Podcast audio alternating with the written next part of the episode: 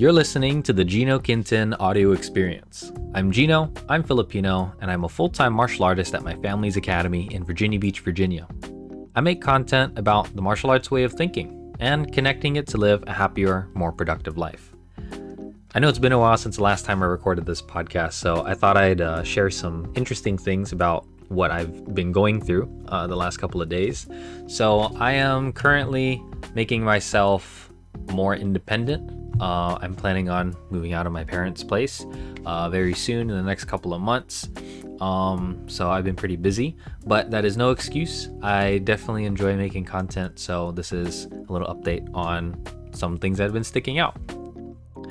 Uh, number one, I was teaching a kids class, and there is this dynamic inside of martial arts training where uh, females that are training with male students tend to have an interesting dynamic. And there's actually something that we've implemented not too long ago in the Jiu Jitsu program where you must respect somebody's no. If a male student asks a female student if they would like to partner, the female student has every right to deny them being a partner.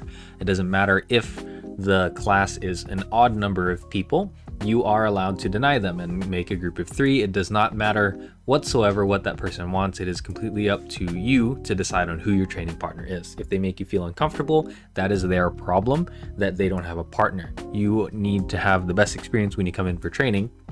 So, it's a lesson that is taught very early on inside of a martial arts student's career that if you ask a woman to do something for you and they deny, you must respect it, uh, especially being uh, a martial arts practitioner. Um, and as a good martial arts community, I think it's very important that you understand how to respect it when somebody says no. So, um, I'm actually going to be implementing that lesson again for my kids' class tomorrow uh, because I think it's very important for children, especially nowadays, to understand uh, social cues, uh, especially when it comes to respecting other people's choices. Uh, the second thing today was I had a lot of fun talking to the kids.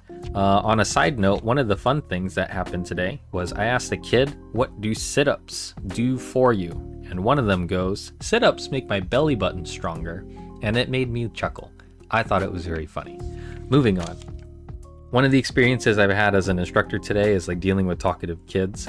And um, it's really funny that, like, a lot of parents and stuff, I, I don't really say funny to make sure that I'm putting anything down. I say it as like an overall term because I, I actually enjoy a lot of things in my life. Um, I say that because it's easier to deal with things that are enjoyable for you versus having to worry about how to make it better. So the fun part about today was I had a I had a talkative kid during class, and they're like like seven, they're like eight years old, and it's normal.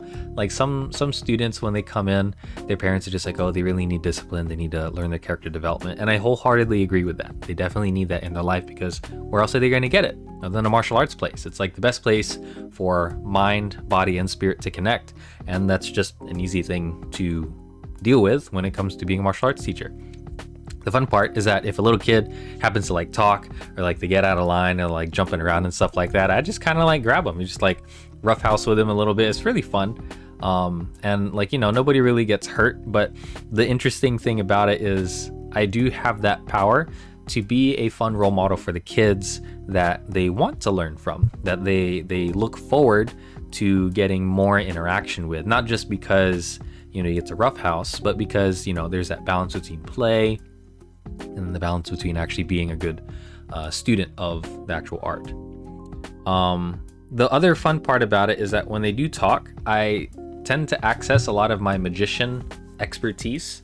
Uh, for those of you that are listening to this for the first time, I actually spent a good like two years studying like magic, you know, like patter when you're like teaching, uh, not teaching, but like giving stories and like trying to do like sleight of hand while you're talking. It's um, it's really hard to learn at first because you tend to like think and you want to empathize with a lot of things that are going on inside of your life. But when you just come into the situation and you learn how to keep your, your words flowing, it definitely helps a lot when it comes to teaching kids. So, in the same aspect of like if I mess up a trick, but I keep it going and I redirect it into something else that I know, you would have never guessed that I messed up my magic trick. In the same way how if i'm you know talking to a kids class and they like say something like hey make sure you pay attention to the movie and he's like my aunt told me that i can't wear purple jeans anymore. And then i just kind of look at him and go you can't wear purple jeans uh well can you wear your belt properly and i always like redirect it back to doing martial arts stuff because like it's fun they're little kids and it's like it doesn't really matter to me too much if they're not always mentally on the same page because they're exploring they're in this new place they're they're having fun they're trying to express themselves and if they get sidetracked because they're excited, that's not their fault. You're supposed to get excited. You're supposed to have fun doing the things that you want to do in your life. So, as a martial arts instructor, I find a lot of enjoyment between uh, spending time with these people, doing the thing that I love, and they show up because they want to learn. I show up because I love being around people that love to learn. And in the end, it all works out. You know, I'm super grateful about like my way of life, and um, I think it's like it's cleaning up a lot of stuff uh, I recently uh, created my book um, about like the six part series on how to be a better person using martial arts, uh, talking about how to be a good athlete, how to be a good teacher, uh, entrepreneur, business, finance, like stuff like that. Everything that like I could possibly extract from my brain. Being a martial artist is just like a holistic approach to being a combat athlete that is also balancing the warrior and the scholar part. Um, on that note, there are a lot of people out there that I understand really love the hobby of martial arts that probably don't get the same amount of mental or like cultural stuff in it. So it kind of gives me more of a reason to make this podcast go on. It gives me more of a reason to continue like my YouTube channel stuff because I like to be able to talk to as many people as possible. Uh, in the end, you know, uh, it's it's a little bit different for everybody in their experience for martial arts, but for me, I just enjoy showing up for the people that like to hear the stories. So I forget like who said it, but um, in like inventors and stuff, you just invent, and then somebody will happen across it and end up needing the thing that you invented. So for me, like when I make content, I don't really make it for anyone in particular. I make it for me because I like to document myself. I like to be able to look back on it in the future.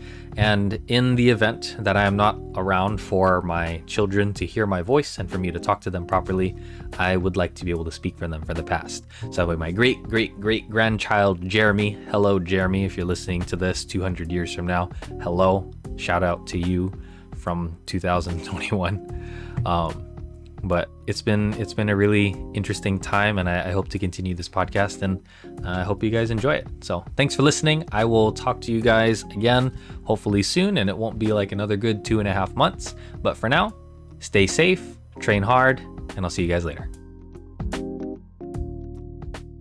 Thank you so much for listening to my podcast, and make sure you check out some of the links in my bio for my free ebook. If reading isn't really your thing, make sure you check out the audiobook version that comes with it for free. It takes about half an hour to get through, but I think you would enjoy it if you're into martial arts, philosophy, or just wonder what's inside of my head.